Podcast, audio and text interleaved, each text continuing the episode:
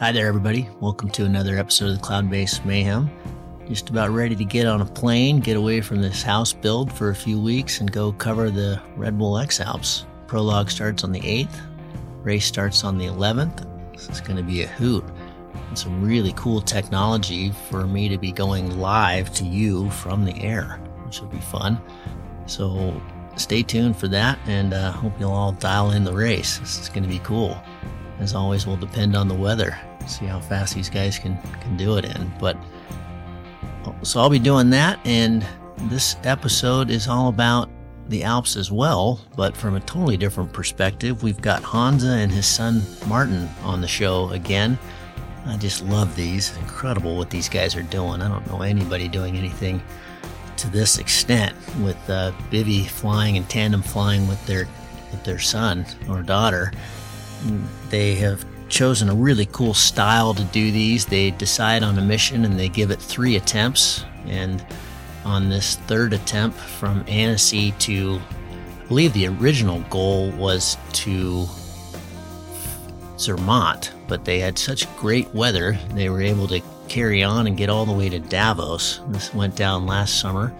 They've done a trip every year of Martin's life since he was eight. He is now 14 and uh, they got shut down obviously with their plans to go into Europe during COVID, but they still went up into the Sierras and did it on skis and went up into kind of Whitney Portal Williams zone, the, the highest mountains in the Sierras, and had a really cool mission out there.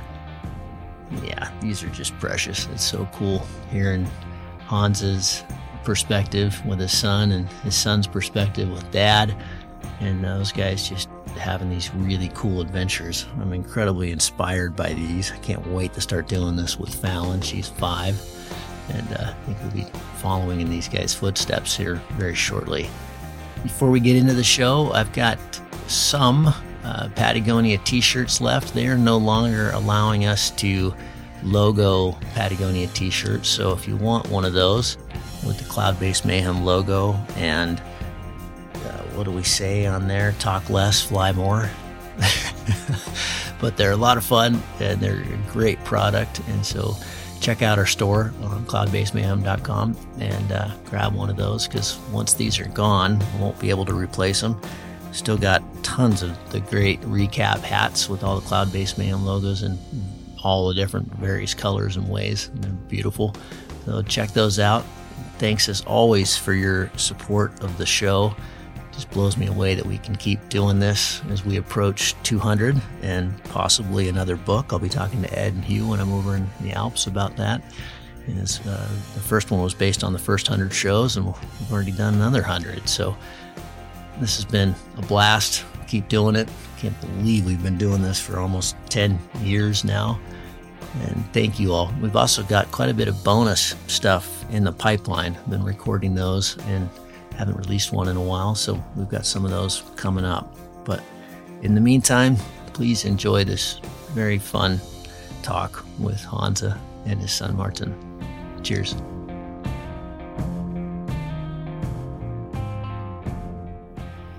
Honza and Martin, welcome back to the mayhem. We've got a lot to talk about. Just as a refresher for the listeners, uh, Honza Rejmanek has done the X Alps five times and he retired after the 2015 race from that, but has been doing these amazing full bivvies with his son, Martin, who's here with us. And we had you guys on the show back, I think the last one was right when COVID hit. So it was spring 2020, it was a few years ago now. And I know that shook up plans for your bivvy that summer. But we're going to be talking about this amazing bivvy you guys did last year from Annecy to Davos, kind of the reverse of the route Honza, you and I flew back in 2015. So very, very cool. Obviously, you had some some great weather, and, and we'll we'll dive into that. But you guys, what I, think we should do to start off with is just recap what's happened since the 2020 uh, planned full biv in the Alps that, that didn't go down because of COVID and and and get us up to speed. Not to the not all the way to this last bivy last summer, but what did you do instead, and what have you been up to with the uh, fly camping? Well, Gavin, uh, thanks for having us on again. Yep. Uh, we the, the summer summer of 2020, uh, spring and summer of 2020 were mostly At home. Yeah. backpacking. Yeah. A lot of backpacking. did about- Got about 35 days in. 35 days of just Whoa, being in the really? wilderness. Yeah. Yeah. Uh, the longest being an 11 day trip with uh, Yeah. uh, my Martin's little, brother and my grandma. Wow. Was that down in Chile or was that here? Did you no, just stay because at home? it was all COVID, so we couldn't be down in Chile. It was just in Right. the Sierras. in the Sierras and, the. Trin- and then, then had a good one in the Trinities Yeah. as well. Yeah. So a lot of backpacking. And so then COVID was good for being outdoors. Yeah. Yes. and then uh, the spring of 21, uh, Martin, you want to tell? Yeah, we went in the Owens Valley, my dad and I. We went on uh like sky camping but with cross country skis. So you figured out how to mount cross country skis to a paraglider kind of underneath us. yeah. And it- Well, Martin would hold them. yeah, it was for holding for takeoff and landing. And then I would just dangle them on on some Yeah. paraglider line underneath us for the flight. I yeah. s- I saw pictures of this. It was hysterical Yeah. hysterical. It's kind of like what Duragati's doing in Pakistan. It was. yeah, uh, but he's putting them on and off in the air. That's that's, another, I that's another level. Pretty impressive. Yeah. that's next level. Yeah, and so and then we and so then we just kind of flew around. We flew around from. Onions. Yeah. It was Onion Onion Valley up to a valley that's just north of Mount Williamson. Uh, there, Yeah. it's all in the Mount Whit- kind of the Mount Whitney area of the Owens on the Sierra side, and it was a low snow year. So even though it was just the end of March, we uh, uh, had very little snow. But up at ten thousand feet, we kind of did a you know da- slight downwind uphill landing in, in a snow patch, just plowed it in, Yeah. and then uh, found a really nice camp spot Yeah. nearby there. And what did we have for dinner? Um steak. We flew up a steak and some cheese and yeah. Yeah. Honza, back back from the Sun Valley days. I still hear about that around here. You'd go fly camping with a ribeye. Yeah, so Yeah. always for the first night, yes, if possible. And then we uh, cross country skied up the next morning for you know like Yeah. 500 meters, and then launched and uh, flew. ba- Ended up flying back to the car because it was uh, we were going to fly towards Whitney, but conditions weren't that Yeah. great, and we decided we'd better get back to the vehicle. In style. Yeah. Yeah. Then uh, what was then then then we got to go back to the Alps that. Uh, Hey, hang on before you go before you go back to the Alps, Honza. You just had a little bivy trip where I was hoping to join you. I didn't get to, but that same peak that you you just spent the night uh, last weekend on Williamson. I'd, I'd be curious that what was you know this this one you did with Martin was the end of March. You just did this one first week of May. What were the snow level differences like? Is it, you know the Sierras have gotten a, a epic historical snowpack. Was it totally different? totally different. There's 300 300% snow they're saying Yeah. right now. So this Jeez. th- this one, you know, all the um, the road to Whit- up Whitney Portal. As soon as you hit the mountains, that was closed. Obviously, the one to Horseshoe Meadows was closed, but it was, it was there were a lot of people doing um, you know backcountry skiing and split snowboard stuff. It was it was the weekend. This was just before the end start of May, so it was like the last days of April before you need any permits um, in that area, or there's Mm. no quotas. So there were a lot of people uh, out and about, but um, yeah, just the hiked up the first zigzag of the Whitney Portal Road, and um, uh, launched around one o'clock. Um, and thermals were much stronger on the out on the knolls rather than as you. It was kind of choose your own thermal strength. Yeah. The the more you would move deeper in onto the snowy terrain, the weaker the lift got because there was just so much more terrain covered with snow.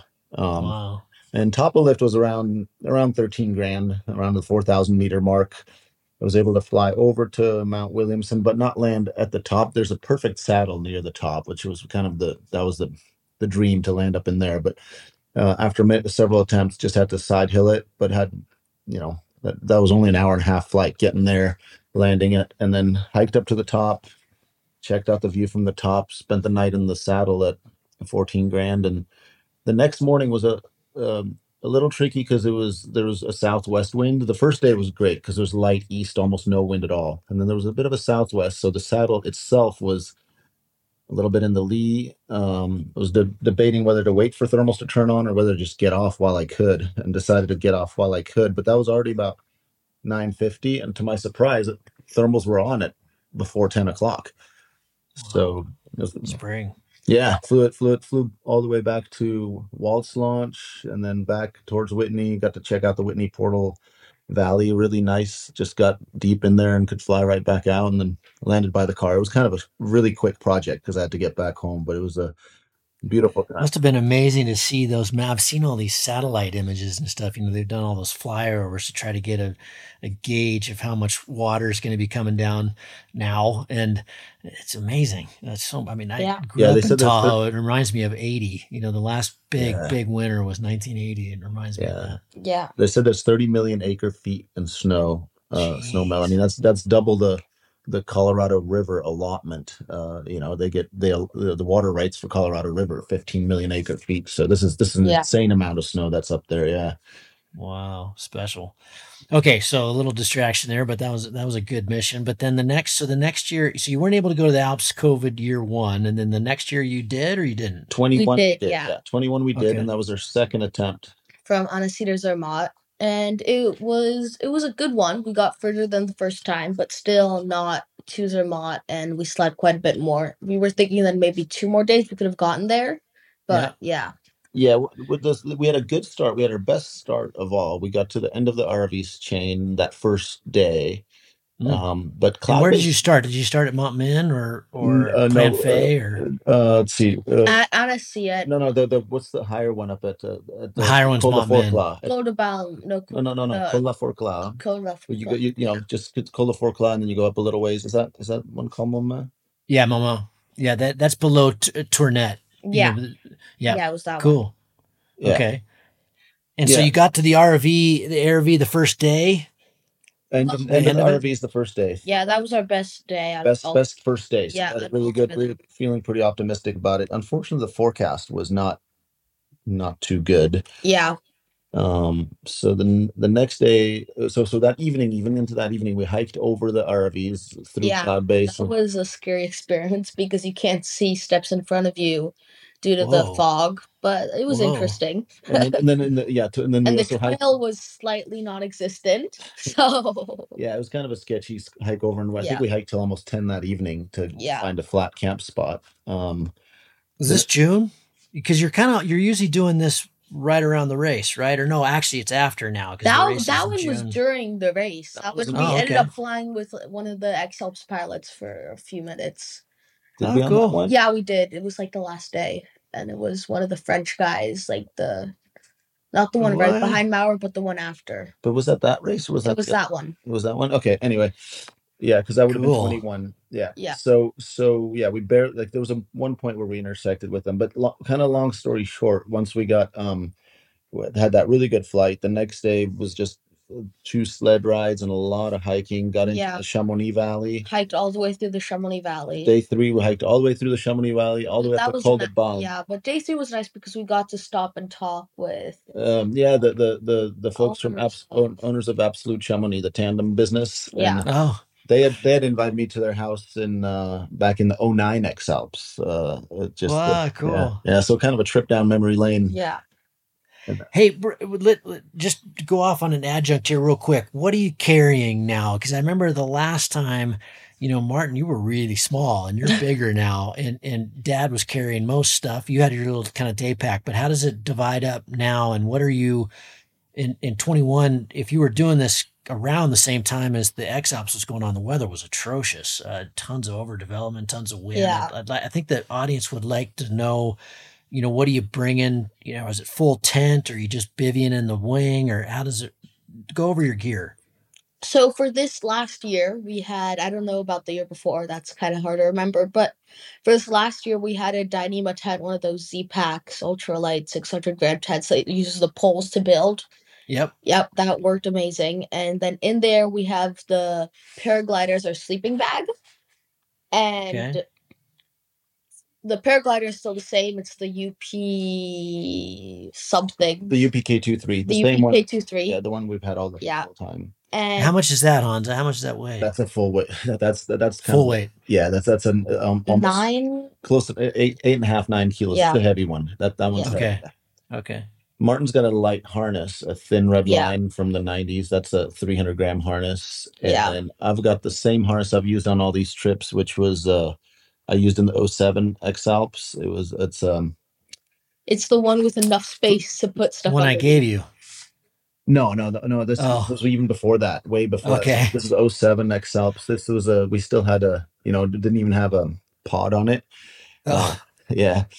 Uh, N- Nervo's Big Walk. I think a Nervo's Big Walk it was called or something from Nervo's, but it's an 07 harness, but it's it's got a lot of a lot of space and it's actually not terribly heavy. I think it's in the 1.3 1.5 kilo range, so that Yeah. that works. Martin's And are you getting all the bringing- food. Oh, go sorry, Gavin. Okay. Are you bringing any? Um, uh, are you bringing crampons, ice axe, that kind of thing, or are you just avoiding that, kind of terrain? Sometimes we do. Sometimes did in back depends on how early we do it. If we do Okay. it like June or then we probably bring them. We've never u- had to really use them. Yeah, we Yeah. did it on one trip and we So decided definitely phased out the ice axe and the crampons. It's kind of a sometimes thing. Yeah. Yeah. Okay. Okay. So you carry the food, Martin. Yep. And my clothes and all of that. Okay. It's Gotcha. getting a lot better. It's getting yeah, with Martin Yeah. being able to carry more, and I'm able to fit it into uh one of the s- the super backpacks that I had for one of the X Alps. So it used to be I used to be carrying a big tandem bag, and it was just overloaded. So it was a huge Yeah. thing. Yeah. yeah. So so now we split the weight. Martin's got a normal little backpacking backpack which Like carries really 40 liter Okay. Yeah. Okay. You can get a lot of food in that. Yeah. And th- and then Honza, what do you think your weight is now?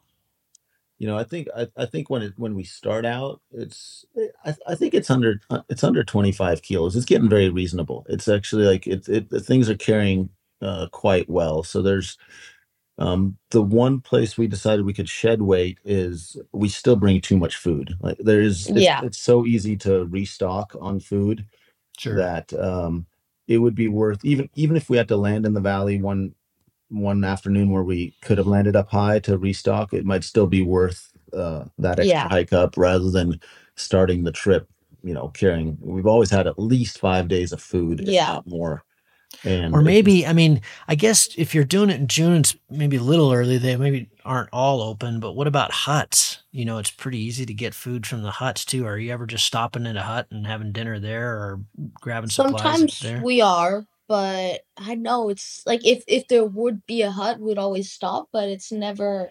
we haven't hit Just never- huts the Yeah. one hut that we've hit which was we'd hit twice this guy henry henry uh, Yeah. at the Called a Coldebalm. called a Balm. Oh, okay, yeah, on the Yeah. back on the the back end of Chamonix. Yeah. yeah back in the chamonix yeah so we we we we we passed by his hut twice and he's always been very nice i think he's a he'd done a little bit of flying and he he bought and remodeled that whole Yeah. Hut. But yeah.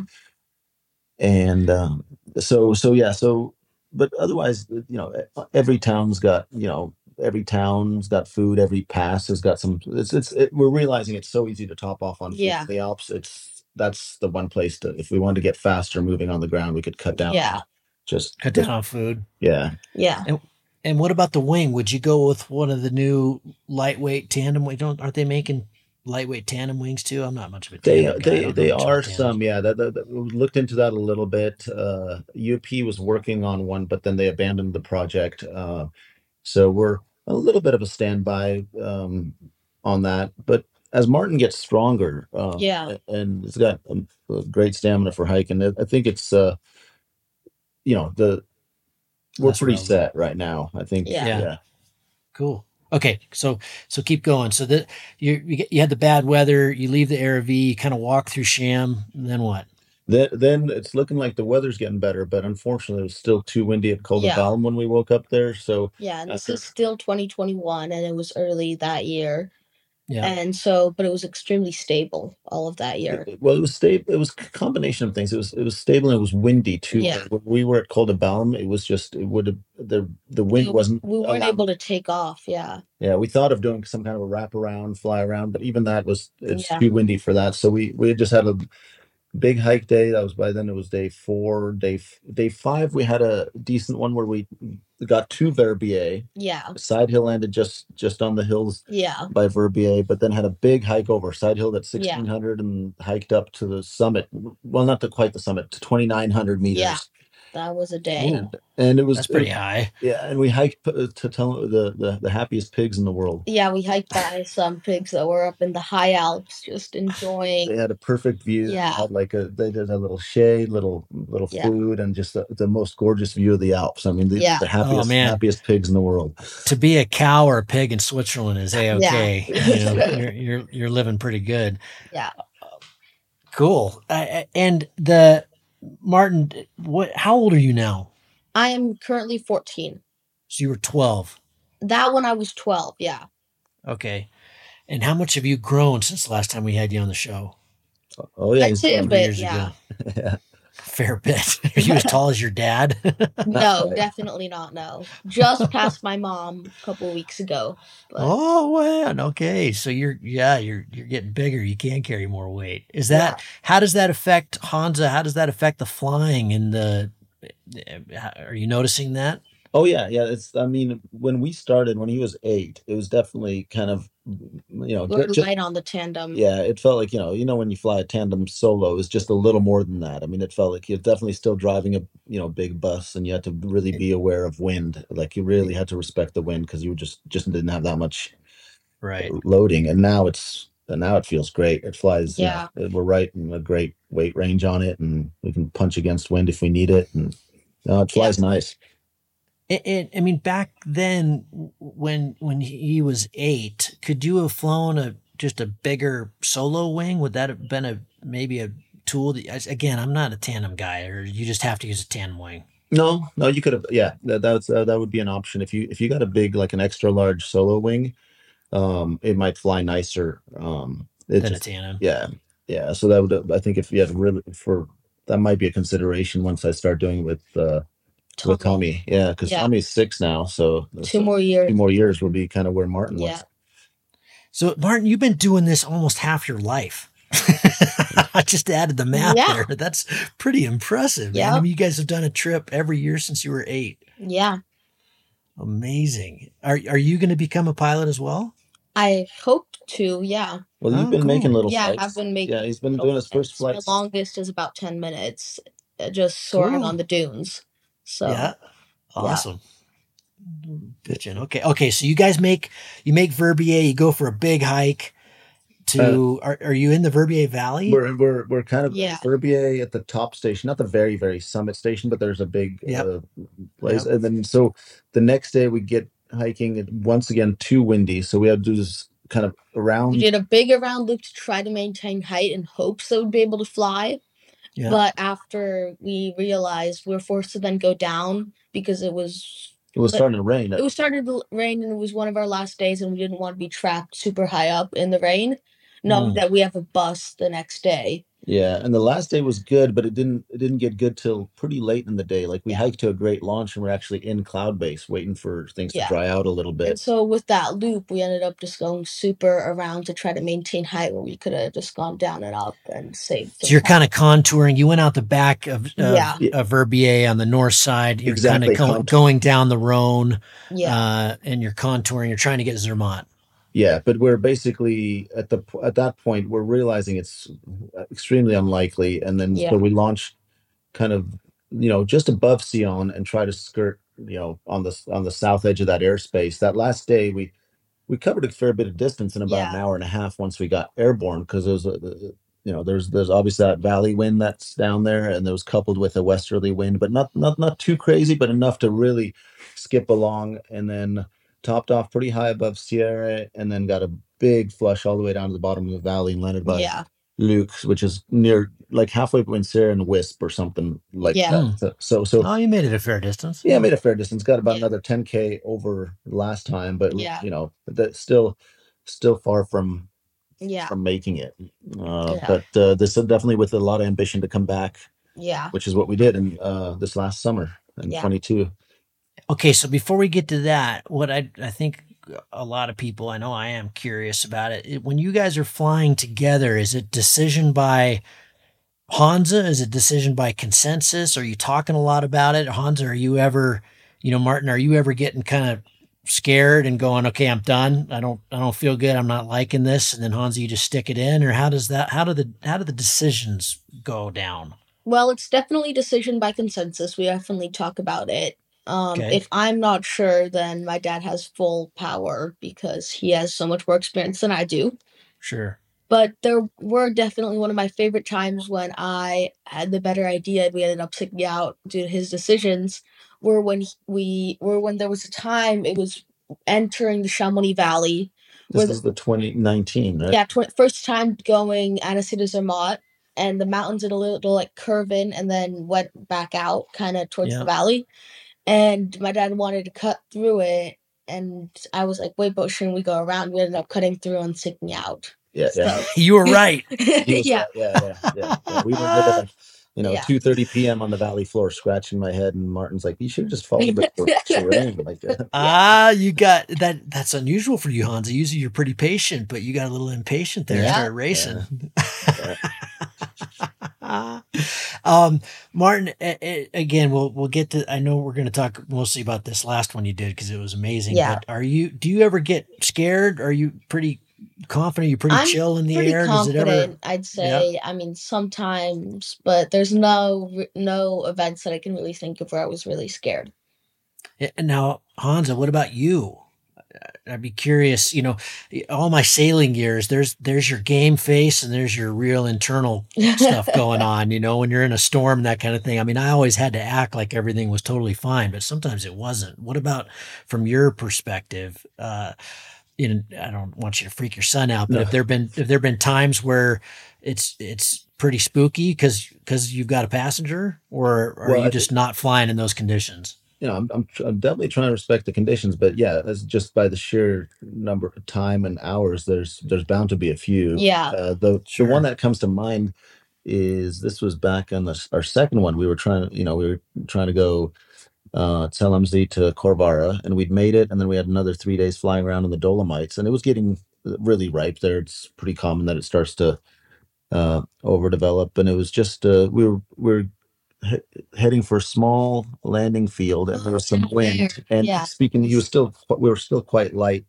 loading uh, the trimmers full out and i did um it was a bit of a zigzag to to make the tight landing field and when i zigged back into the wind it felt like almost no penetration a lot of sink and basically Yeah. our our approach took us through through two treetops uh, Yeah. uh, into that Mm. field made that field really nice but uh that last final zigzag was A almost dicey. unnecessary so Right. so that felt Right. you know for a moment i was like oh this would just be the worst to be stuck hanging Yeah.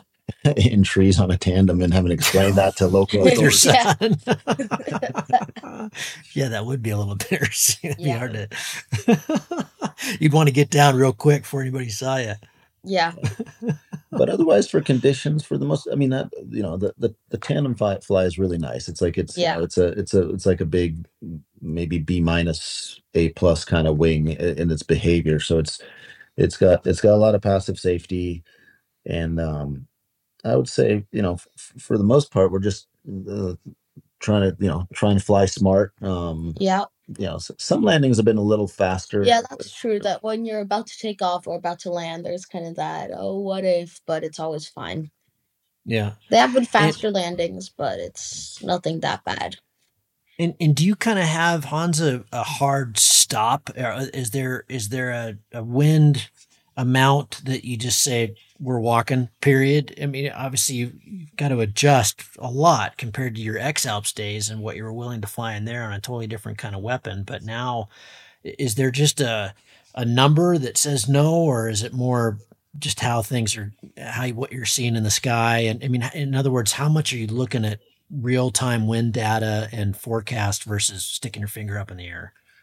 It's a, it's a little bit of a combo because we do have uh, there are a lot of stations when you pull up Windy. Luckily, you know the Alps are, you know got, got quite a few stations, so it's definitely you know checking what maybe some of the higher stations are getting or where some of the compressions are happening. But a lot of it is just you know looking at the at the clouds, feeling the feeling the conditions on launch. Um, I mean, a good example is what Martin mentioned when we were at Col de Balme, and just we had we waited around almost half a day to see if if we'd be able to f- fly out of there before we decided to make the hike. Uh, and I had always had Martin, you wait here. I'm going to run up to this spot and check it out. And you know, it was one of those like, do I can I soar up the west side high enough to wrap around and and and go east? And it's like you're saying, Gavin, it's a move that could be, you know, on a solo wing in the X Alps, it'd be a no brainer. It's kind of if you, if you were going that direction, that's what we Yep. would do. Uh, but with the tandem, and we're you know, if if you were sinking out, you with the tandem, you really have to evaluate your landing areas a lot better as well. Hmm. Um, so it's uh, yeah, there's I mean, the, yeah, you just give it a you give it a lot more margin, A lot more margin. a lot more Okay. margin, yeah, to keep it safe because it's a you know it's one of those things. It's obviously seen from the outside. This is it, it can be seen as a very dangerous thing to be doing with your son. So you just just want to make sure you do you know uh, you got to do this right. You can't you can't get it wrong. Right. Okay. Yeah, sure. Okay, so you guys almost get to Visp in 21 and then was it already on the map to come back the next season? It- It's been kind of this Definitely. Annecy to Zermatt goal, correct? That that's been kind of the route. That's well, we have this rule where we set a goal and then we do it three times, and if we can't get it in three times, then Oh. we g- move on because it was too hard or something along that. line. Ah. Oh, I didn't know that. Okay. yeah, that's a personal cool. rule we made. Is basically Yeah. we're gonna try three attempts. If once we you know once we make a goal, we change it up, and then the new one gets three attempts. So it can be up to three years trying it Yeah, um, until uh, until we until we get it. And if we're not getting it after three attempts, we let ourselves yeah, basically choose a new one. If if that, Yeah. but that luckily that hasn't been the case. yeah. So what happens when Tomas gets to be 8? Do you do two a year? Yeah, might have to do might um, have a good reason to go do two back to back. That Well, sounds but okay. Then I'll be sixteen, so not. Ah, maybe you'll just be flying your own glider. So yeah, You you that'd be cool. A little family Yeah. mission, Yeah. baby. Oh, amazing. Okay, so 2022, the weather's epic, and you start again at Montmin, correct? Yeah, yeah, yeah. So it um, so we got there at a, at a decent time. We, we Yeah. took a bus train combo. Got there, uh, you know, we, we were we we started out of basically from Prague. Took a bus to uh, Munich, then Geneva, then whatnot. Just yeah, basically get to launch, and then it was a good time of day. But it was still it was kind of a stable day. It was getting pretty hot. It was Yeah. it was the, it was kind of one of those early periods in June. But no, July. This was mid July, and it was Yeah. getting really hot in Europe. I think that's when Yeah. like England started sweltering under 40, Oh yeah, that was 40 C Celsius weather. yeah, where everyone was having forty Celsius, super hot. We are freezing up at four thousand. But yeah, but that's Wow. later. Yeah, weren't at that's later. 4,000. We weren't. We weren't. The thing is, Yeah. we weren't able to get any higher than like Tournette level. So on that, On the first day, yeah. yeah. we just put up a lot of scratch marks between the Don Delon. I saw your I saw your uh, your track log. I was look, checking it out this morning. Look, you worked really hard to get out. Yeah. there. We just- flan over to Planfait and got on the teeth and Yeah, yeah, we're just uh, recycled, recycled, recycled, and every trying to get trying to get higher than the Tournette, and just just just basically level with Tournette was more or less the best we were going to do. So Yeah. at a certain point, we're like, well, we're just waste, we're burning daylight. Let's huck it over the back and see how far we can get. Yeah, Which we promptly sunk out on the hills that lead, Yeah. the hills that lead to um, the Aravis. the Aravis. yeah. And we quickly packed it up. We're very motivated. Hiked up, and then launched later in the day. yeah, hiked up five hundred. Same day, the first day. Same day, first day. Yeah, that was the that Okay. was the, that was a two flight day. So we quickly hiked up 500 meters, ate some raspberries along the way, Yep. and uh, Nice. and then even we had this quick pack where we had just these these basically Yeah. IKEA duffel bag, uh, Yeah. IKEA duffel bag that we could throw everything in and just kind of strap it under the harness, like a really quick deploy. Like Yeah. that, those are those are like let's not let's not worry about packing everything up for a long flight. We just need to get off Yeah. ASAP. But then there's always the risk because if you're gonna go, if you know that it's just a short flight, then you don't put on all the long pants, the down pants, and Mm. everything. But then you find yourself at some altitude on what was supposed to be a short flight, and you're freezing up there. So it's Right. always the yeah, I think you had one of those, right, Gavin? Oh, that that ended my 2019 race. Yeah, that was that was brutal. You know, it was so stable and so hot. I just never imagined I could get tall. And then when I did, I had it. You know, I had my sleeves on. That was it. I was, Yeah. oh, I was frozen. I couldn't think. I couldn't. Yeah, it was that was that was brutal.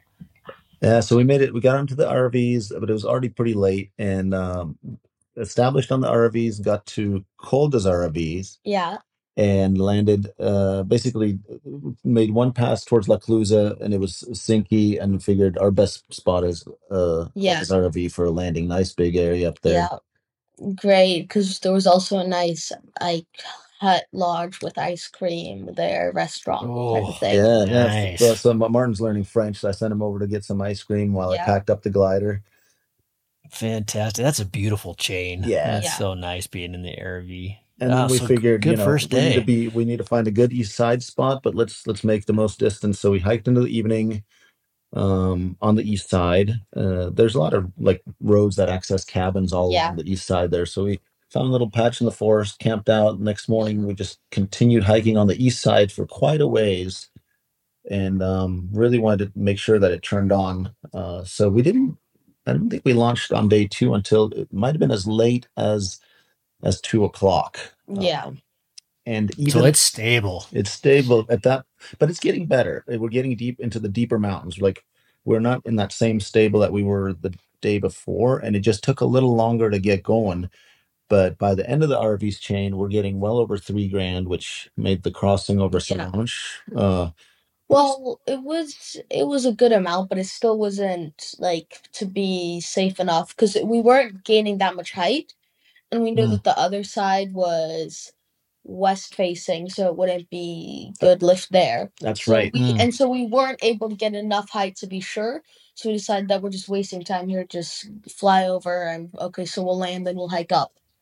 And so we flew over. We're about to land, like setting up for landing. No, and this then- this this is this is this is that's Verbier. You're thinking that's of Verbier. Verbier. No, Oh, no, no. okay, never mind. Wrong day. Wrong day. Ah, yeah, I noticed you. Uh, uh, the- I, if I got this right, the the second day from the Aravis, you took the south route around Cham, correct? Yeah, You- yeah. you- We to flew, Mont Blanc. We, yeah, exactly. We stayed we stayed well south because once we crossed the there's once you get above Sallanches and there's this like big rock fall that happened maybe 20 years Yeah. ago, but a very distinct face that had ripped off a long time ago. Got up above that, and then then we were getting to th- 3,600 meters, almost 37, and you could cut over a wilderness and end up basically even east of uh, the Brévent launch. Um, so so we basically cut yeah exactly we are north of north of chamonix uh and we were towards the east end of the valley by the time Yeah. we were basically you know ready to to cross it so we crossed um you know we crossed over Col de Balme, basically. yeah we we Mm. basically just just a little bit south of Col de Balme is where we kind of left the chamonix valley but we were getting to 4000 meters i mean we're higher than Aguirre than Oh. the d it was a beautiful day Yeah. it was one, it was just a spectacular day and that that type of top of lift suddenly made things you know Yeah. Much easier. much easier much easier yeah, even going through all that glaciated area on the uh, far east end of the valley and south of Col de Balme and Yeah. then it was interesting where we finally got low on terrain again when we, we got into a big flush Yeah. because uh, it was just just trying to figure out the local valley winds uh, we got ourselves onto a little bit of a crosswind side of something that seemed like oh this is going to work and it was nothing but flush so we had to Yeah. To wrap around um, and then we went further south than course line but we were trying to get established because we did see good development there's probably like a middle ridge but we're not quite to this was Verbier getting- yet Yeah, to the, towards the end of the day, so about four or five, maybe. yeah yeah so we you were kind of in the Orsières zone, I think, right? Yeah, Yeah. yeah. What we Yep. did, we ended up basically got to a spot, and it would you kind of reach where you just can't get any higher. You could sort of ridge soar, maintain there, but the little piece of terrain was a little too Yeah. shallow to you know to really get you know it was just basically six thirty in the afternoon, and we're Yeah.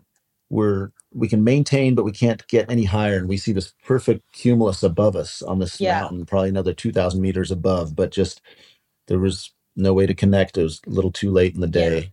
Um, And style wise, are you, Martin, are you guys trying to land high so you're not having to do a big heaver in the morning? Or are you trying to stay up? Yes. If, if possible, then definitely yes. Yeah, because we have the Okay, so you're trying to stick it in tall and Yeah. in a col or something, and 'Cause- you know, I launch from the same place the next day. Is that the, is that the kind of the goal? Because I mean, when I looked at the track logs, they're pretty connected. It didn't look like there was a ton of hiking in between each one. I mean, Yeah. there's some, but it was it looked like you were definitely kind of sticking with the with the high terrain. Yeah, I mean, well, it's a decision between do we land up here or do we hike up a thousand meters tomorrow morning? So Sure, that's an easy one. Yeah, Yeah. um, it was it was it was probably the laziest one on the hiking front for sure Yeah. because the weather was was so good. Um, this end of the second day where we stuck it, we then had this river cross, this fat stream slash river crossing that we were. Well, it wasn't that wasn't that much of a problem. It was that there were a ton of like willow bushes to try to Mm. put down to it. Yeah, yeah, it was like once you land, you realize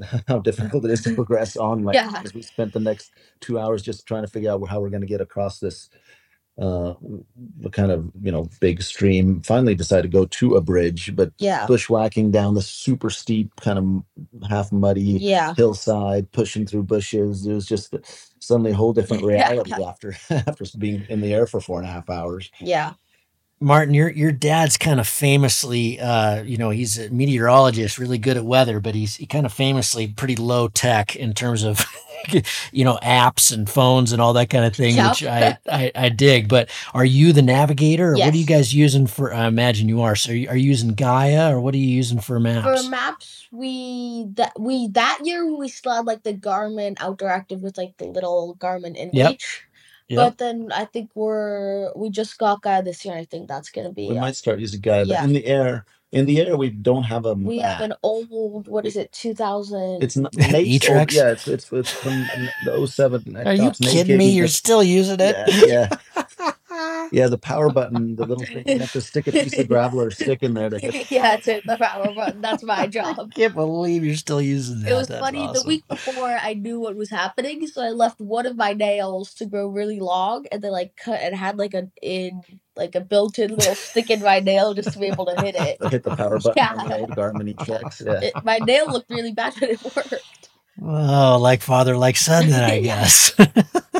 But his, I figured I figured you'd have all the tech all dialed, but you're still using the eTrex. I love it. yeah. Yeah. yeah. But Martin's got it on his um he's got it on his leg and purposefully it's it basically I'm just asking him for that info. Else, you know, we Yeah. got we got four pieces of info on there. What time of day, glide ratio, elevation, And com- speed. speed and com- and Yeah, compass. and then the compass. Yeah. Yeah. So it's got the compass setting.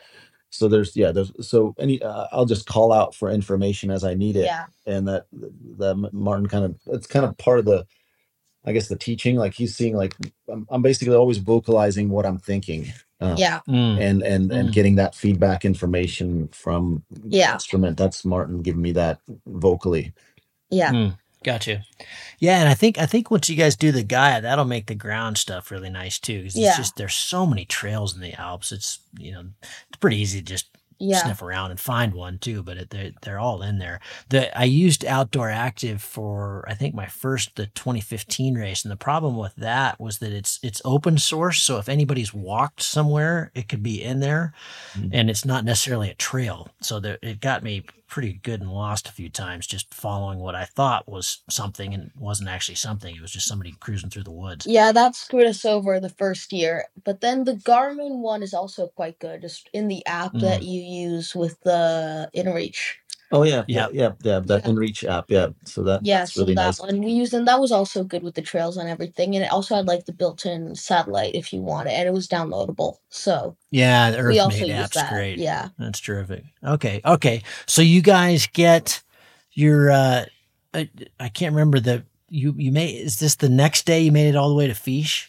so let's see uh we are let's see So this we is the just- end of day two so we're just we just finished day two but now we're we've realized that even if we had to hike to zermatt we we- could. in You're gonna five make it. days like even if the weather completely which would still forecast was stellar but if even if it had turned uh, bad we were now finally within striking distance so that was inspiring Mm, and Yeah. we just wanted to get it to a point where to an east facing launch to glide towards verbier we were thinking we'd take an like a morning flight over side hill it and maybe hike up a little bit and then use the west slopes when they Yeah. turned on so day three is basically kind of a traverse, kind of going back northward, getting into a position to Yeah. launch a nice east face. and Launched about eleven thirty. Yeah, the Um, east wasn't really working that day. Yeah, it was surprising. We weren't able. We were able to maintain but not gain. Yeah, Huh. So we, we decided decided to just book it for the west face while By we still had Verbier. some height. Yeah, and then Into Verbier. So if you so you've left the Massif now and you're you're flying towards Verbier. yeah, yep Okay. And then, just south of Verbier, Yeah. the, the town. and yeah. so there was nothing on the west face. We were just getting ready to land, and then off of the slightest beep beep, well, Really? we just started passing. We were already set up to land, but then we started passing, and then Yeah, we made, a few- managed to go up what one thousand meters more, right? a lot more. Yeah, because basically there we were setting up to land on the same exact spot we'd side hilled uh, the year prior. Yeah, uh, where the dream pigs were, on day five. happiest pigs in the world were. Exactly. Yeah, just just just around the area of the Yeah. happiest pigs in the world. And then this time it was in very light lift. It was, you know, tons of circles, but over over the next half hour we Yeah. gained we gained the thirteen hundred meters that took us all afternoon to hike Yeah.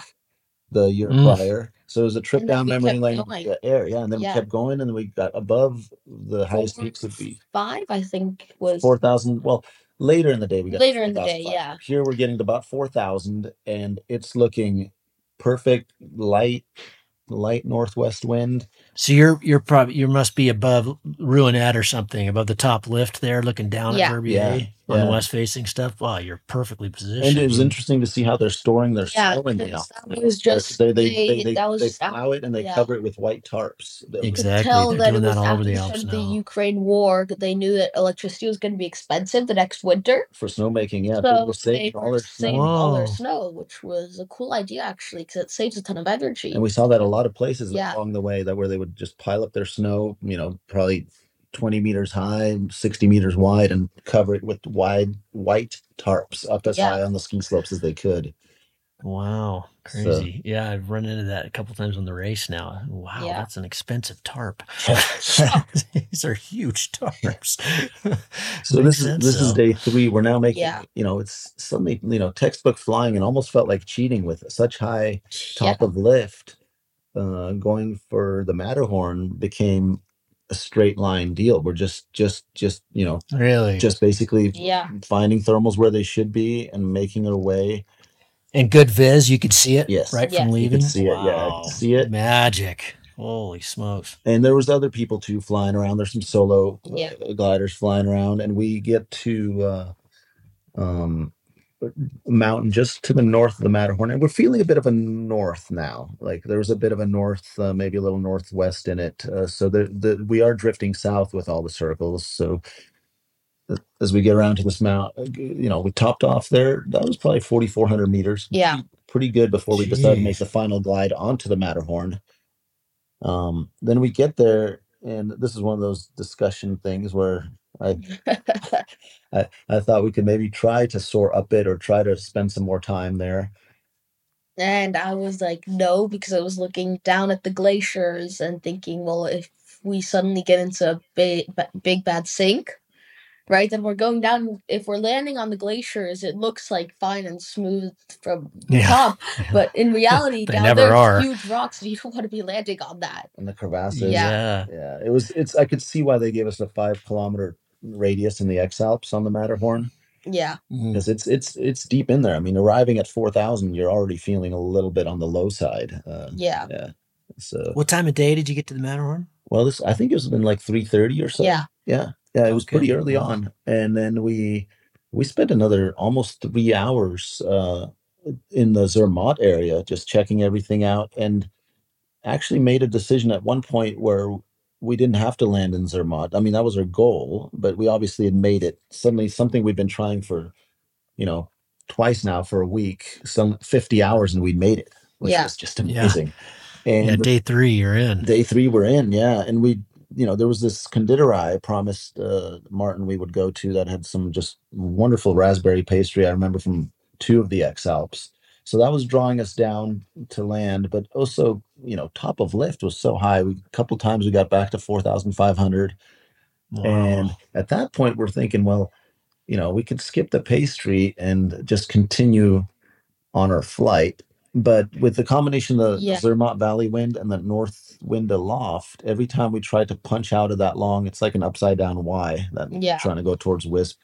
eh, we would we would very quickly start. You know, we'd get sometimes two to one glide. Yeah. Yeah, but so it's funny because we Wow. would you thermal up to what four thousand six hundred, Yeah. right? And then you fly for a little bit, and then it's two to one down, and then you try again and Yeah. again. Recycled a few Were you times cold? like that. Yeah, very cold It was cold. I bet it was Yeah. cold. Yeah, I mean that once you get up into that, I mean you're in the really high terrain. All Yeah. kinds of weird stuff can start happening with the weather. I mean, I imagine you're getting at 332. You're getting a pretty good pull up from from Visp and Bri- what is it, Visp and Brig? Yeah. Yeah. You're coming up the valley there. So you didn't try. You, you were trying to get across to the Saas, but you didn't make it. Yeah, Yeah. so we a, a a couple times trying to just exit, we realized okay, it's not going to happen. And then part of it was also trying to figure out where are they landing because I'd never I'd gone through Zermatt a few times in the X Alps, but I never actually. Oh, there the tandem LZ is tiny. yeah, yeah, Yeah. it's by the rail by the there's this this um by the railroad track basically. Yeah, there's by this the split. train station. Yeah. Yeah. Yeah, I don't even know if that's their official tandem LZ, but it, that's the place we is. saw the h- other paragliders landing. So we figured, okay, we got to land Yeah. there, and it was that was a fast one. That was a fast one. Yeah. because it was already in the shade. It was six o'clock, and it was uh there was no valley wind at that Yeah. point. It backed off, and it was almost almost starting to turn katabatic. So it's, Yeah.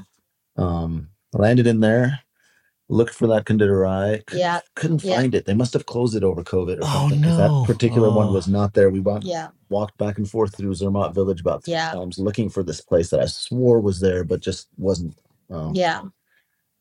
and uh, hiked out of town, found a found a nice place to Sleep. Sleep. Yeah. And then yeah. The next morning, Yep. We hiked a little bit up. Well, quite a bit up, and thousand meters Yeah. up. Yeah, watch the watch the tandems kind of come across Yeah. the valley onto our. I was gonna say, did you go to the did you go to the launch that the tandems use? That kind of east facing No. at the top of the lift? Okay. Yes, no, no. So, so we did see a lot of tandems come across onto our face. So they were launching something. They had a they had a lift, which would have been on east of. Oh yeah, I guess there's I guess theirs is west, isn't it? And then they come across. they to the come east, across. isn't Yeah, so we- that was a great indicator. We'd watch them uh, come across and see if they were maintaining or not. And then I think it was about about twelve thirty. We got to a good spot. We were a thousand feet over Zermatt, about twenty eight hundred meters. yeah. Um, looks like the thermals were starting to turn on good. The east face has been facing it, you know, all morning. And there was a there was a solo guy who was climbing Yeah. out above us. So this was all all the all the check marks were good that it was time to go. Yeah. And um, we still hadn't quite made the decision what next. Yeah. We were Hmm. yeah. Yeah, you're you're you you'd reached goal. We'd reached one. Yeah. goal, yeah. So what were the two options, Martin? Well, one of them was to go back to Annecy, and the Ah, other one well, was out and just back. keep on going um east. But for for right then, they're just uh it was to get out of the Zermatt Valley. Hmm. Just go somewhere. Yeah. So just to get like to go north and get out to get more Yeah. towards the the, the big Rhone Valley to see whether we and and as as we were approaching the end, we would make that call. So we uh we it was beautiful. We thermaled right up, uh, got a bunch of great pictures with the Matterhorn, and there was no wind at all, which was uh which was Mhm. awesome. We Mm. could uh basically go over saddles super low, just these glaciated saddles. And I even suggested a top landing on some high snow patch to Martin, which she said well, there's, there's no reason to do that right now. Keep going, Dad. just the just the thought of not being able to get not being able to launch from there and being stuck Sure. up there with cliffs below was was not really the most enticing factor. That can be hard to, you know, even after all these years, that, that can be kind of hard to gauge too. Things that look pretty good from the sky often aren't very good. So Yeah. you, you, you can get kind of stuck. Oh man, I wish I hadn't landed here. But um, yeah, it was a great day. There was, there was uh, I think that day there was a lot more pilots out and Yeah. about and sailplanes, and we basically crossed over just to the west of Visp. That was a nice warm up. That- That yeah. dipping from four thousand down to two thousand. That yeah. was amazing. Yeah, down to maybe twenty five hundred, and and then got up, uh, uh, and at that point we decided to yeah. That was just before crossing. We made the call. we're gonna keep going east. Like Yeah. we, we, we know what's we know what's between here and Annecy. We've we've spent like the last few years in this area. Let's go to some new terrain, especially for Martin, new Yeah. terrain for Martin, and uh, just continue east as far as possible. And uh, crossed over the, I forgot the name of it. Uh, Um. So that, that, no, actually, that, that the longest glacier in Europe there, yeah. Oh, the Aletsch. Alex. Out. Aletsch Glacier, Yeah. yeah. Got some nice pictures over Yeah. that. And at that point, it was starting to get a little ripe. There were some pretty big looking clouds. Uh, so, you know, there was one we had to cross under it, but to avoid any kind of cloud suck, I decided to give it like a thousand Yeah. vertical below it. And then we started sinking out. We got onto Yeah. the terrain, and to my surprise, we were getting a an east wind. Mm. And when I, we, you know, we were getting now probably 15 Coming out of the kilometers coming out from, of the Grimsel. Yeah. yeah, the Grimsel snake. Yeah, I forgot Yeah. about the Grimsel snake. I remember hearing, you know, the, the, and when you get that heat low over the Alps, it, it starts to draw in Yeah. these north winds through, especially in the northern Alps. It'll draw Yeah. in winds through pretty high passes and wherever it can. And so it it overcame this, you know, this this massive valley wind gets overcome at that point, and uh, Yeah. you suddenly hit, get a wind reversal there. So that uh, that forced us to what we tried to establish, We tried, tried to to reestablish establish, and get like but- above valley wind yeah. layers, but it couldn't, and landed there, hiked into Oberwald. Yeah. Over. hmm But it, we, it was nice. On the way, we got some ice cream and uh, Yeah. got a few groceries, and Yeah. the it was really interesting as we hiking through that valley, just seeing what the wind was doing there, like the way that you know, as that Grimsel snake kind of spills and down into Oberwald, it was just it was all over the place. Yeah. The direction would you know suddenly be Change. change, suddenly, it gust really strong, and then be nothing for a while. So it was Yeah. the more you know. It's the- almost like a f- mini foehn, isn't it? yeah, yeah. it Uh, was Don't good. you think? I mean, it just really dumps when Yeah. it when it, when the snake starts going. I mean, that, that's why it's so people respect it so much because it's just Yeah. it's it, it is like a lo- little localized foehn effect. It seems like. Yeah. And we were so we were glad we were actually on the ground. I think it had we had we tried to push more into that area, it just might have made landing even more funky. Even though the fields were really big and grassy, it was still it was it was it was fine. We'd we'd flown. That was prob I think that was the longest flight. Uh, Yeah. not time wise, but longest Distance distance wise, distance yeah. wise. I think we made seventy kilometers that day.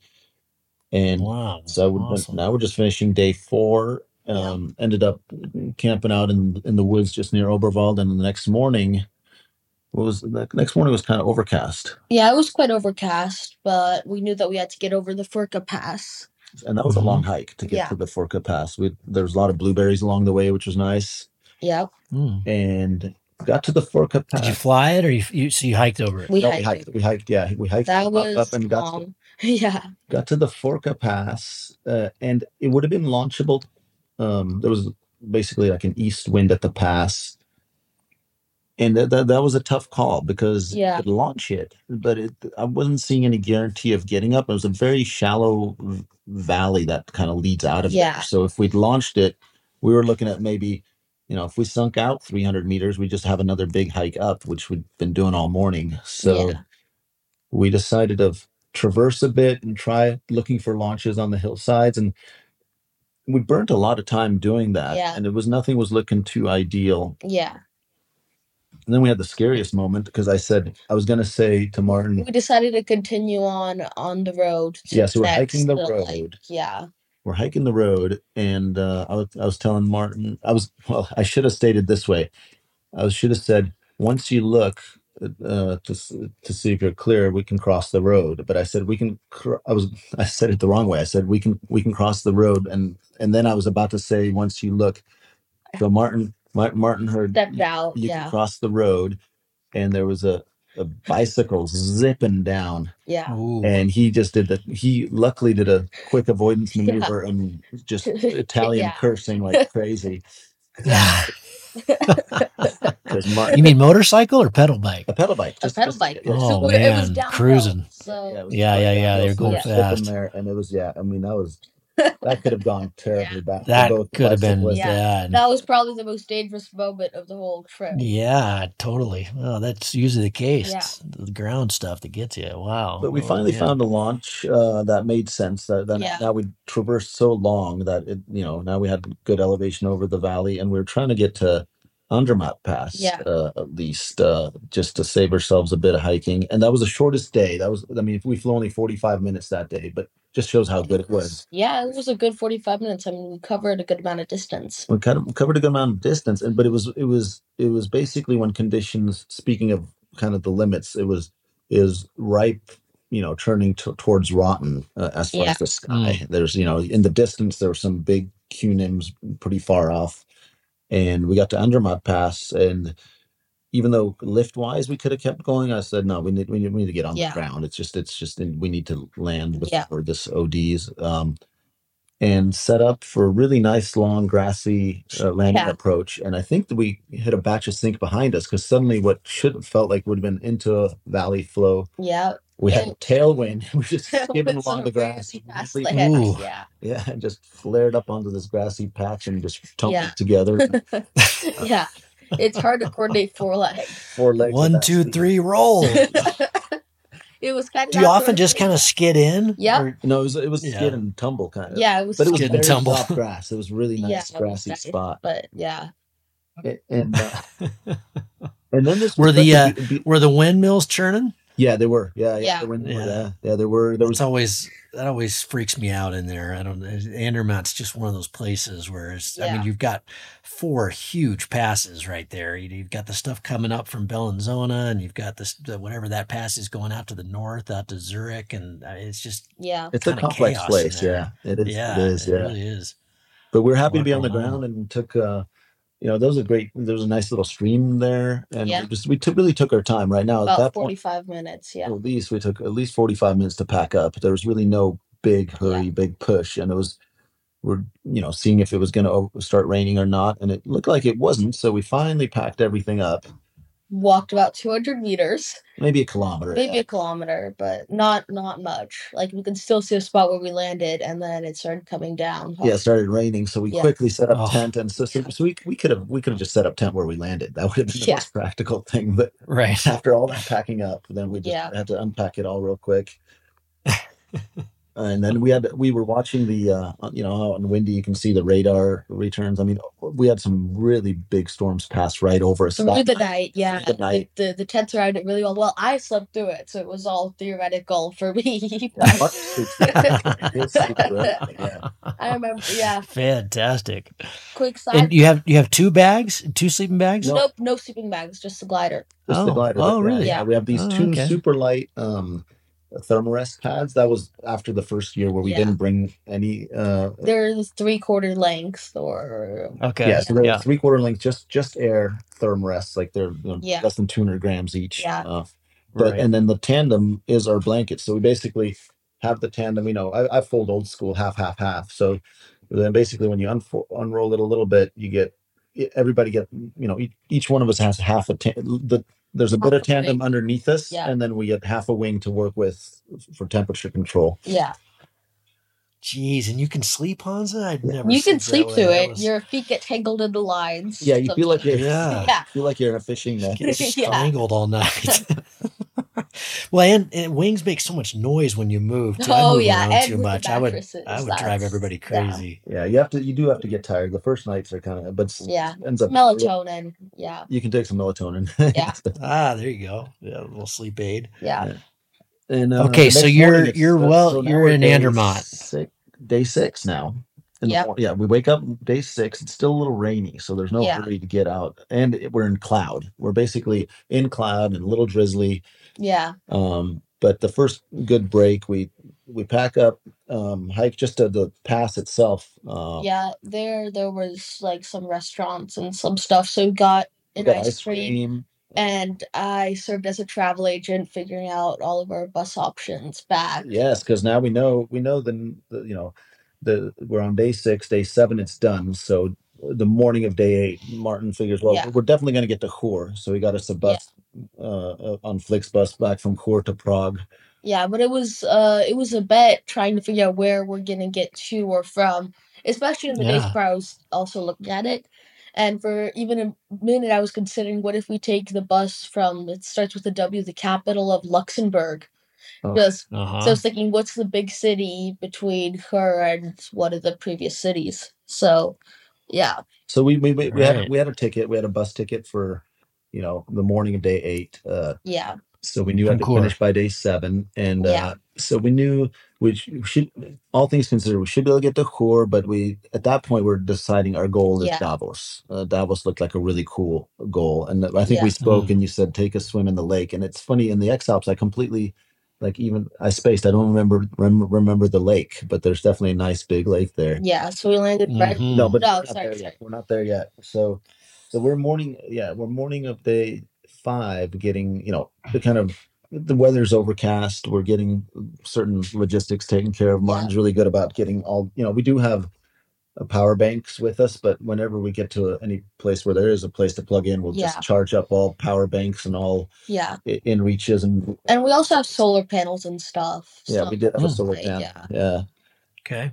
And then some ice cream and then it started to break up and we basically hiked to uh, found a good launch and that day was really nice and easy to, once we got going around two o'clock Yeah. it was it was just nice textbook flying kind of trip down memory lane from many many x alps ago um and really that was a really nice not not super challenging but just beautiful Yeah. flying and around 4:30 uh, I start to notice um, a lower cloud coming over some of the passes uh, to the north, and they're pretty high passes. They're passes that are like 2,600 meters, and that, and remembering, you know, from the two days prior, the Grimsel Snake, and the whole experiences of in the X Alps where I've been on perfect south, you know, uh, south facing, southwest facing slopes in the late afternoon and been flushed completely all the way down to the valley. I realized, okay, it's starting to come in, and we need to. Uh, our best bet is to to top land Yeah. high, which Yeah. which we did. We landed about twenty three hundred meters, and it was a hot, one of those hot days too. Yeah. It been really hot down in the valley, and Yeah. um, even though it felt like we were landing early, I think it was a really s- it was Yeah. it was a good It move. was a good move. Yeah. So you're not down to Chur yet. You're just flying down the Rhine. No, we're about halfway. Realistically, we're halfway, maybe a little past halfway between Andermatt, Andermatt Pass, and and Chur, and Okay. it's only four thirty. But I decided to pull this It didn't seem this right. top hill, uh, uh, top hill landing, um, and basically we. I think it was a smart move because as we hiked, uh, then we hiked a little bit north to find a camp spot, and we start to hit that wind towards afternoon, and it was pretty. Yeah. It was pretty strong. There was a big, you know, it was a big flush. So we Yeah. we we we side hilled it before that got to our area, but it would have affected. I think even the next crossing, uh, Yeah. everything's really shallow in there, and we would have risked being flushed in there. So it was a good move to stay high, and we found this really just really beautiful place to camp out. Yeah. Found all these bullets that were, you know, probably a good, you know, probably fifth, maybe. Maybe Big. 10 centimeters Yeah. tall and maybe two centimeters wide, and they were rusty. And they must have the Hmm. Swiss the Swiss Army must have had a lot of practice there. And Yeah. Yeah, right. yeah, I mean, it's, Well, and Chur, Chur is has famously windy. Yeah, that that place gets crazy strong valley winds. I've had some beautiful flights down the Rhine to then just suddenly be, whoa, what is going on here? But it can be uh, you want to be high. yeah, it's one of those arteries that feeds it. And Yeah. we knew we knew that Big that artery. the next day we would want to be crossing Chur as, as high as possible. Um, Yeah. so the next uh, the next morning, let's see. So we we wake up in this beautiful place, uh, but it's not a launchable place. So we had a bit of hiking around Yeah. to do. Um, and we got to a place we're scoping out launch. I want to tell them that funny story? Oh yeah. We're scoping out launch and my dad goes to go to the bathroom and look at the wind conditions. And while taking the number two, his phone falls into his I dropped my phone in my oh, shit. dude. It was the worst. What? Oh, what a crusher. Yeah. So that was a that was a bit of a cleanup Yeah. to get my phone. Oh man, that's a man. Maybe we should leave this behind. Oh man, brutal, about. bud. Yeah.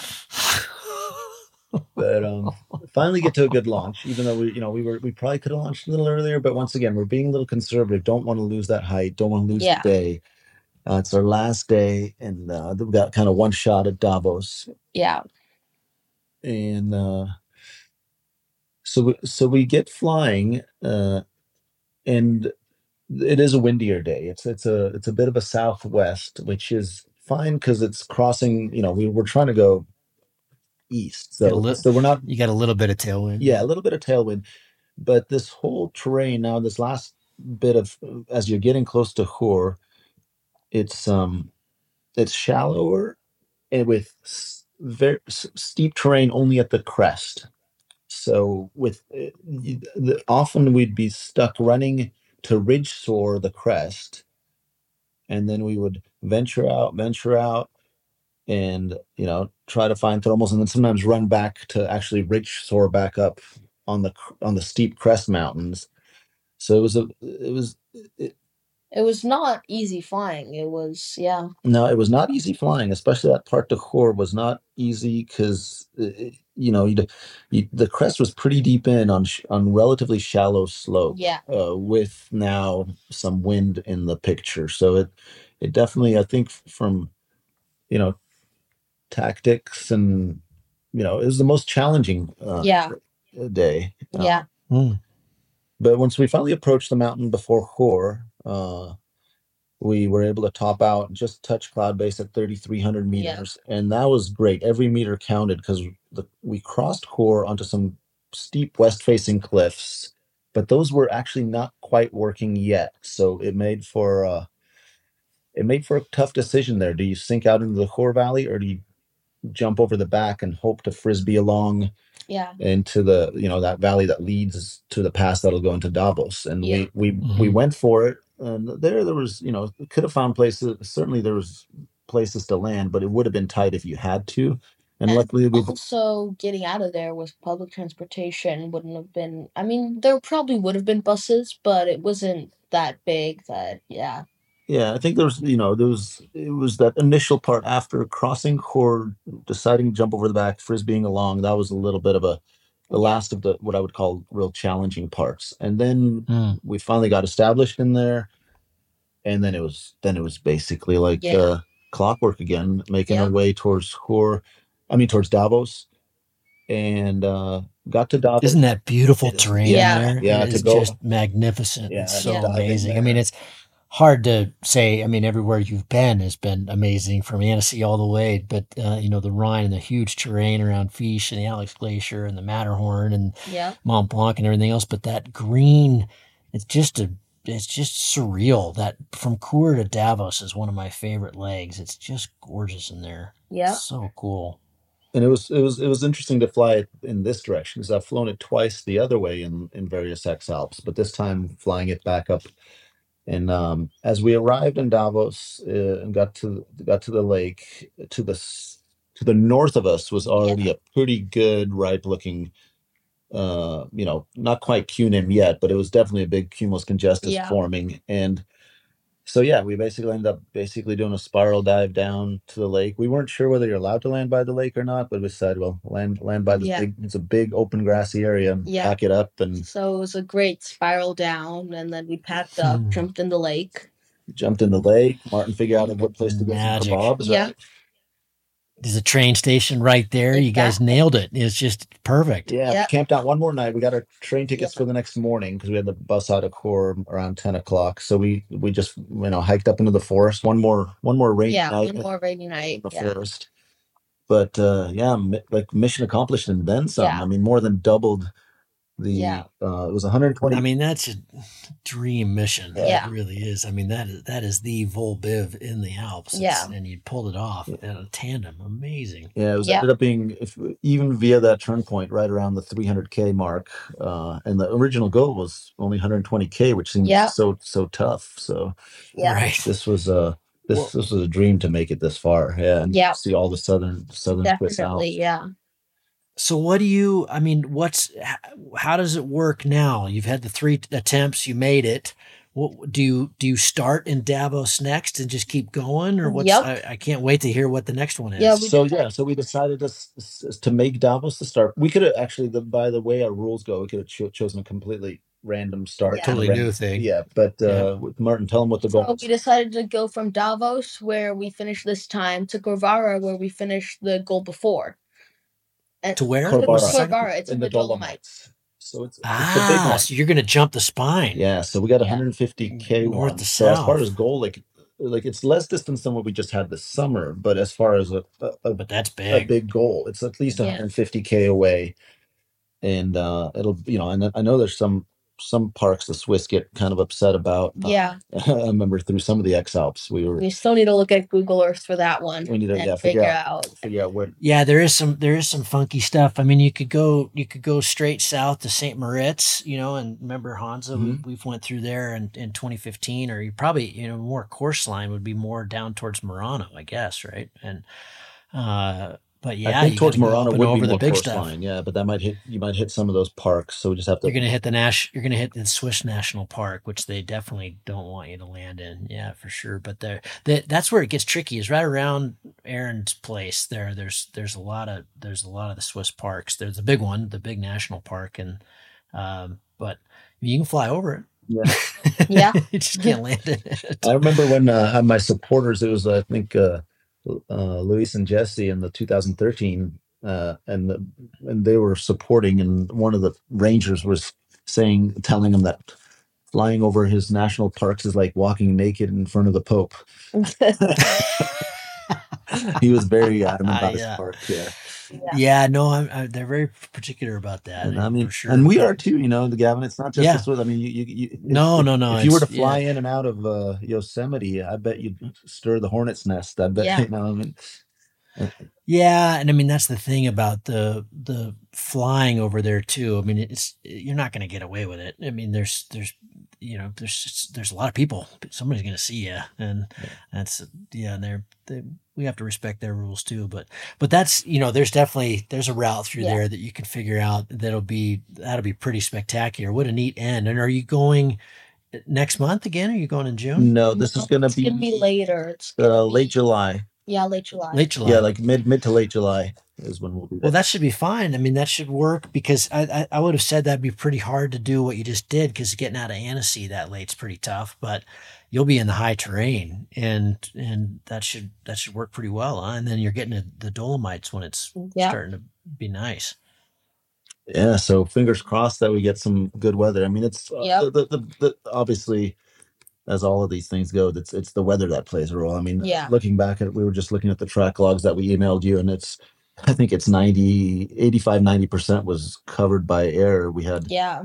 A total of 26 hours uh, over that week uh, and our shortest flight was 45 minutes our longest was uh, six and a half hours so it's just we put a lot of airtime in That's amazing. Six and a half. And Martin, do you ever get uh, air sick? Nope. Luckily not. Nothing. No. That's amazing. Six and a half hours. Oh man, with dad in the sky. Okay, so uh, for both of you, since 2008 to now, best flight. Gotta be the one getting into Zermatt.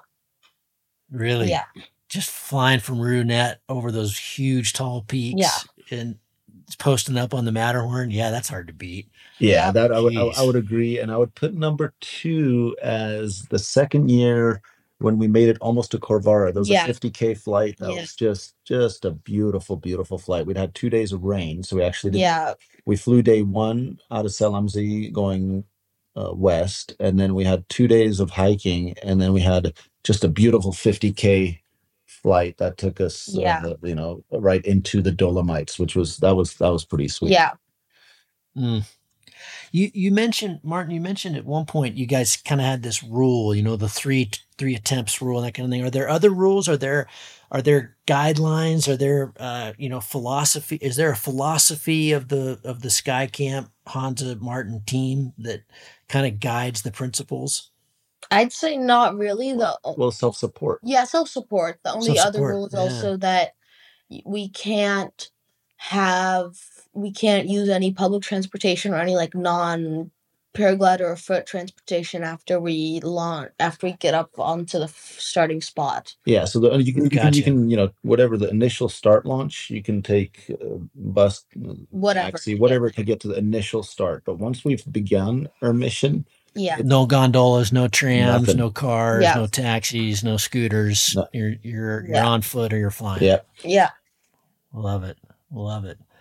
Do you think Honza as as the years go by, you know, you start dealing with Tomas, can you see this changing in any way? Would it be uh, you know, I, I remember when I did the thing with with uh with Will, his his style was that we would we had to connect the line. In other words, you couldn't fill gaps with walking. You could walk, but you had to you had to basically if you were taking off 20k down, you had to fly back and tag where you where you'd left off and then keep going. You know, you had to have a kind of a continuous track log. Do you guys talk about stuff like that or is it just self-support? That's clean enough.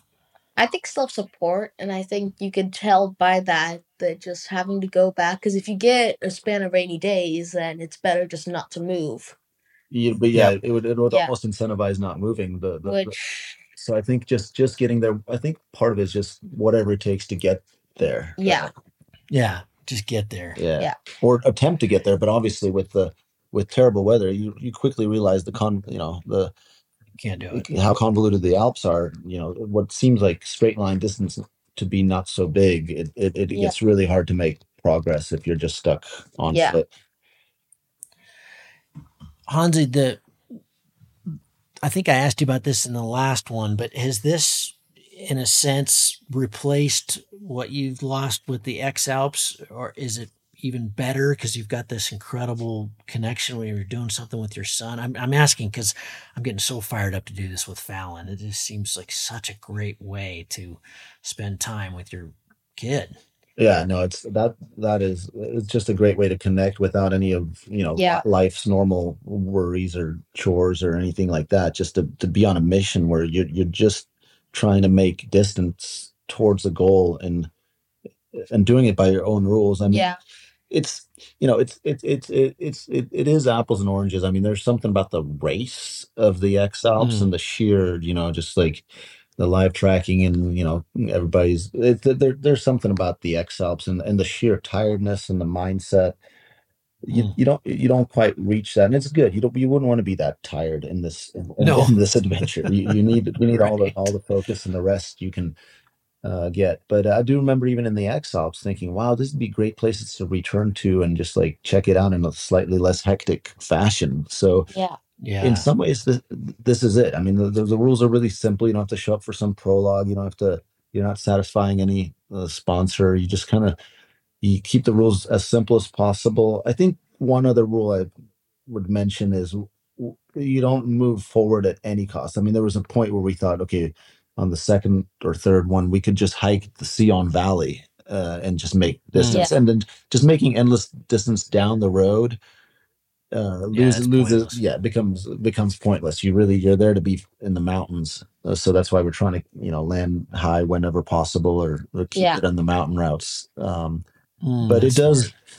yeah I, I think it, it definitely fills uh, it definitely fills the gap and it's not it's not the same but it's in many ways just as good Yeah, just a different kind of just as definitely. good yeah and with thomas it's going to be a different you know we'll see how how his patience is because we've had him on some flights uh, you know after about half an hour at this age he he's ready to land i mean he's he's excited to get Sure. airborne but then he's also happy to land. So a lot of things we're talking with Martin, a lot of things have to come together to Yeah. make these kind of trips. I mean, a uh, the other parent, uh, usually mom, I guess, would have to agree. That's Yeah. that, Yeah. that's the That's a big yeah. one. That it's not going to even you don't consider B C D before that. If, if that one work right. yeah. There's no getting around A. Yeah. Yeah. then uh then then B is probably you know the the the, the dad or um, could be in the mom or whatever it has to be a good enough uh pilot to uh confidently and safely pull it off the the kid has to be wanting and willing and excited about doing it and they also cannot get airsick. So Yeah. there's at least four things right there Yeah, they got to that, come that got together. to come together. Han- Honza, I'm, a- I'm asking this for personal reason. I don't know if this would be totally interesting to everybody listening, but maybe maybe to some. But uh, you know, as I'm thinking about this with with Fallon, you know, I've obviously got a lot of pilot experience and solo experience and X Alps and that kind of thing, but I've never been a tandem pilot. Is that would that worry you? I mean, is this something I can very easily figure out, or should I go become a you know, I've got tandem gear. I have flown people tandem, but I'm not a tandem pilot. I never have been. I, don't have, you know, you've got thousands of hours in tandems and you did all those years of tandems. Is that, is that necessary?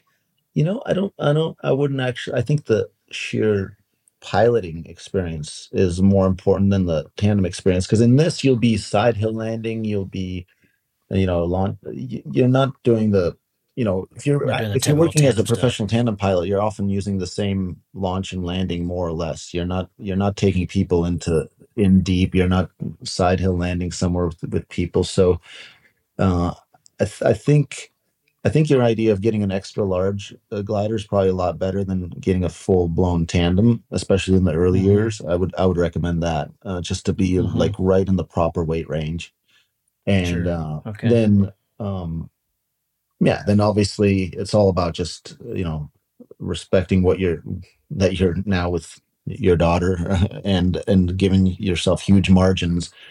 Um, but yeah, I don't. I honestly, I don't think. I don't think it's so much the the the tandem pilot thing. I think it's the X Alps pilot that's going to play a much bigger role in this. Um, the Okay. pilot that feels comfortable, you know, side hill landing a lot of places, and just the just you know at that point, you just try to pick your days when it's um, you know the wind, avoid Find wind, good days. avoid wind as much as Yeah. possible initially, Right. Right. and the Sure. rest will fall into place. And I think you've also Guys, what a, oh, go ahead. uh, and I think you've also got to put into consideration that you're driving a big bus on a sports car, and yeah. what very that different. entails. Yeah, very very different weapon aren't you it's a it, maybe weapon's not a very good choice but i like to think of these wings as Yeah.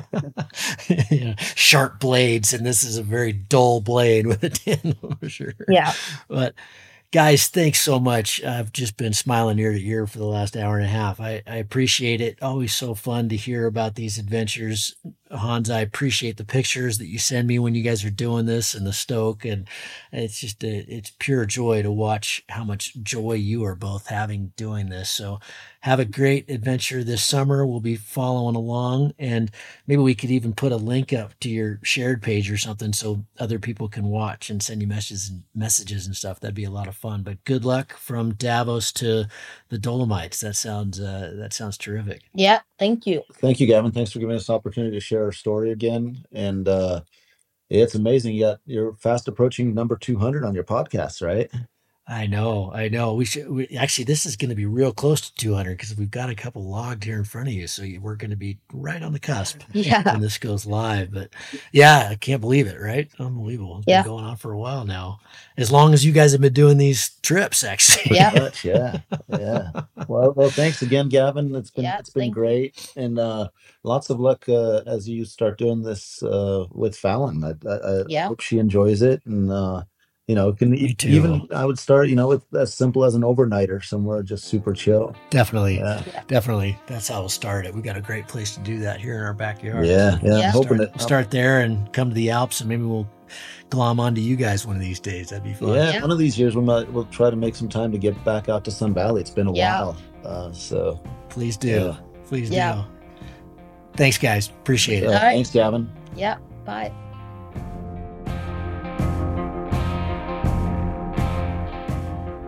If you find the Cloudbase Mayhem valuable, you can support it in a lot of different ways. You can give us a rating on iTunes or Stitcher, or however you get your podcast. That goes a long ways and helps spread the word. You can blog about it on your own website or share it on social media. You can talk about it on the way up to launch with your pilot friends. I know a lot of interesting conversations have happened that way. And of course, you can support us financially. This show does take a lot of time, a lot of editing, a lot of storage and music and all kinds of behind the scenes cost. So if you can support us financially, all we've ever asked for is a buck a show. And you can do that through a one time donation through PayPal, or you can set up a subscription service that charges you for each show that comes out. We put a new show out every two weeks. So, for example, if you did a buck a show and every two weeks, it'd be about $25 a year. So, way cheaper than a magazine subscription, and it makes all of this possible. Uh, I do not want to fund this show with advertising or sponsors. We get asked about that uh, pretty frequently, but I, for a whole bunch of different reasons, which I've said many times on the show, I don't want to do that. I don't like having that stuff at the front of the show. And I also want you to know that these are authentic conversations with real people, and these are just our opinions, but our opinions are not being skewed by sponsors or advertising dollars. I think that's a pretty toxic business model. So I hope you dig that. Um, you can support us. If you go to cloudbasemayhem.com, you can find the places to support. You can do it through patreon.com forward slash cloudbasemayhem. If you want a recurring subscription, you can also do that directly through the website. Uh, we've tried to make it really easy, and that will give you access to all the bonus material, little video casts that we do, and extra little uh, nuggets that we find in conversations that don't make it into the main show, but we feel like you should hear. We don't put any of that behind a paywall. If you can't afford to, support us, then just let me know and I'll set you up with an account. Of course, that'll be lifetime, and hopefully, in a, you're being in a position someday to be able to support us. But you'll find all that on the website. Uh, all of you who have supported us, or even joined our newsletter, or bought Cloudbase Mayhem merchandise, T-shirts or hats or anything, you should be all set up. You should have an account. And you should be able to access all that bonus material now. Thank you so much for listening. I really appreciate your support, and we'll see you on the next show. Thank you.